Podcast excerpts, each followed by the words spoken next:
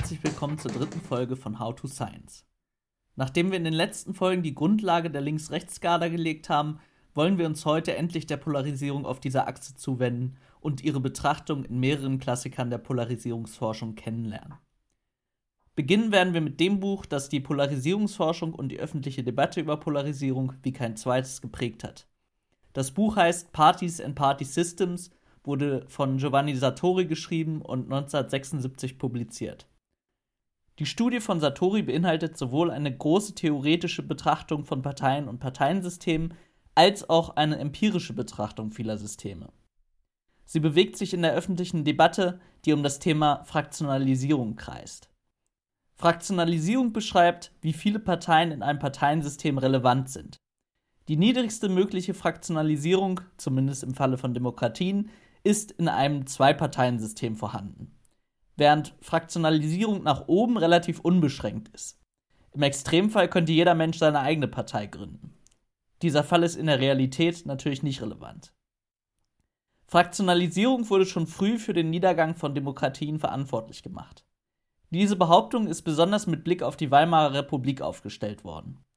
Die Erzählung besagt, dass das zersplitterte Parteiensystem damals dazu geführt hat, dass jede Partei im Parlament Partikularinteressen verfolgt hat, es zu keinen Kompromissen mehr kam und schließlich das politische System handlungsunfähig wurde. Auf diese Handlungsunfähigkeit konnten dann Nazis aufsetzen und die Demokratie zu Fall bringen. Mit dieser Argumentationsweise wurde nicht nur ein Großteil politikwissenschaftlicher Forschung zur Demokratisierung ausgestaltet, sondern sie bietet auch eines der entscheidenden Argumente für die Beibehaltung parlamentarischer Hürden. Das Problem dabei ist, diese Erzählung hat nichts mit der empirischen Realität zu tun. Alle mir bekannten Studien zum Verhältnis von Fraktionalisierung und demokratierelevanten Variablen scheitern daran, einen Zusammenhang zwischen Fraktionalisierung und Demokratisierung herzustellen, wenn andere Variablen kontrolliert werden. Insbesondere verschwindet der Effekt von Fraktionalisierung, wenn wir Polarisierung in unsere Modelle einbeziehen. Satori wusste von diesen Ergebnissen natürlich noch nichts. Er stand mitten in einer Debatte, in der angloamerikanische Länder behaupteten, ihr Mehrheitswahlrecht und die häufig daraus entstehenden Zwei-Parteien-Systeme seien stabiler und demokratischer, während Länder mit Verhältniswahlsystemen, die häufig Mehrparteiensysteme hervorbringen, auf die Überlegenheit ihrer Methode pochten. Satori brachte nun eine neue Überlegung in die Debatte ein. Für ihn war nicht nur relevant, wie viele Parteien existierten, sondern auch, wie sich diese Parteien verhielten. Satori unterscheidet zwischen moderatem und polarisiertem Pluralismus, um Mehrparteiensysteme voneinander abzugrenzen. Erstere sieht er als mit der Demokratie vereinbar, während er bei der zweiteren eben die Tendenzen erkennt, die zum Niedergang einer Demokratie führen könnten. Satori definiert ein polarisiertes Mehrparteiensystem über acht Kriterien, die er zunächst nur theoretisch begründet. Kriterium 1. Im Parteiensystem sind relevante Antisystemparteien vorhanden. Hier wird schon klar, dass viele dieser Kriterien einer genauen Erläuterung bedürfen. Es stellen sich die Fragen, was ist eine Antisystempartei und ab wann sind die Parteien relevant? Antisystemparteien sind für Satori Parteien, die nicht nur in den Politikinhalten abweichende Meinungen haben, sondern eine Delegitimierung und letztlich einen Umsturz des bestehenden Systems zum Ziel haben. Diese Definition ist erstmal sehr schwammig, weswegen Satoris Rahmenwerk heute nur noch selten direkt genutzt wird. Aber dazu später mehr. Relevanz wird bei Satori ähnlich schwammig definiert. Relevant sind aus seiner Sicht Parteien, die entweder potenzielle KoalitionspartnerInnen sind oder ein Erpressungspotenzial haben. Erpressungspotenzial ist vor allem bei Antisystemparteien vorhanden, die genug Unterstützung in der Bevölkerung haben, um glaubhaft mit einer Revolution oder ähnlichen drohen zu können. Zumindest glaubhaft genug, sich damit Zugeständnisse zu erpressen. Kriterium 2 eines polarisierten Pluralismus die Opposition befindet sich auf beiden Seiten der Regierung, sodass sie nicht zusammenarbeiten kann. Kriterium 3. Die ideologische Mitte ist besetzt, sodass sich kaum demokratische Alternativen zu ihr finden lassen. Dieses Kriterium ergibt sich zu einem gewissen Grad aus dem zweiten Kriterium. Kriterium 4 wiederum ergibt sich aus Kriterium 3.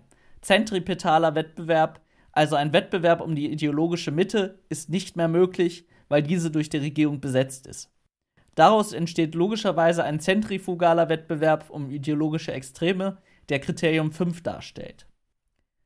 Kriterium 6 ist wiederum etwas, das Satori als angeborene Ideologie-Patterns bezeichnet. Ich glaube, dass Satori hiermit eine hohe Emotionalisierung von Ideologie meint. Ich blicke durch dieses Kriterium aber ehrlich gesagt nicht durch, weil es sehr wirr notiert ist. Ich glaube allerdings auch nicht, dass es für unsere Forschung relevant sein wird. Kriterium 7. Das Vorhandensein einer unverantwortlichen Opposition, was in diesem Fall vor allem die fehlende Regierungsorientierung der Oppositionsparteien meint. Kriterium 8. Politics of Outbidding, in dem sich Parteien immer gegenseitig mit immer ausgefalleneren Forderungen übertreffen wollen. Was können wir nun aus diesem Wust von Kriterien machen? Nun ja, die meisten sind entweder unnütz, weil sie zu schwammig definiert sind, um damit nur ansatzweise quantitativ arbeiten zu können, oder sie sind unnütz, weil sie die logische Folge eines anderen Kriteriums sind und eigentlich hätten weggelassen werden können. Alles, was aus diesem Kriterienwust übrig bleibt, sind die Aussagen, dass eine besetzte Mitte die Existenz von Antisystemparteien sowie ein zentrifugaler Parteienwettbewerb demokratiegefährdend wirken. Ich muss euch ganz ehrlich sagen, dass ich bei der erneuten Beschäftigung mit Satori erstaunt war, welche schwammigen Konzeptionierungen man sich zu dieser Zeit noch erlauben und damit einen politikwissenschaftlichen Klassiker schaffen konnte.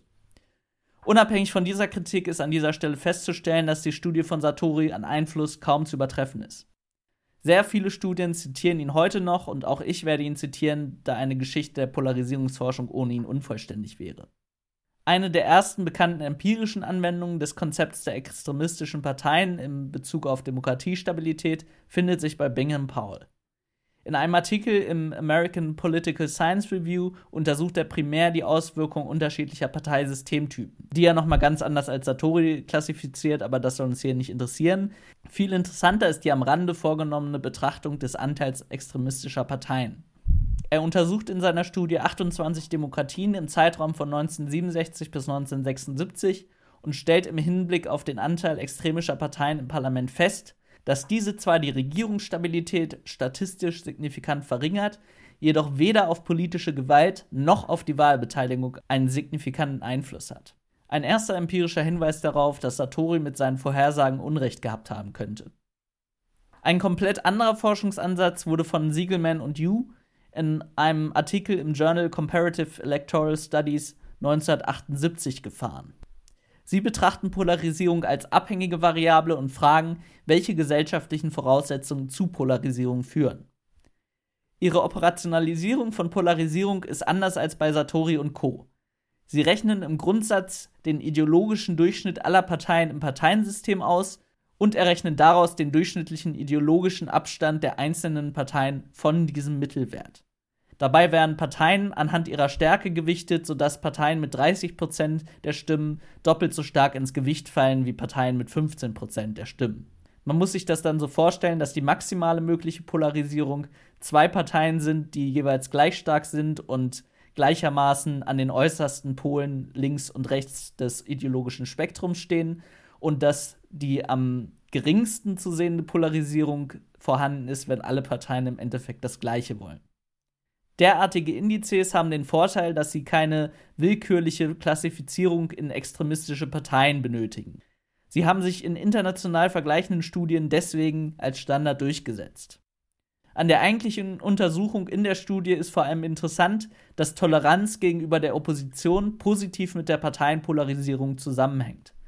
Polarisierung könnte also ein Nebenprodukt stabiler Demokratie sein oder diese sogar begünstigen.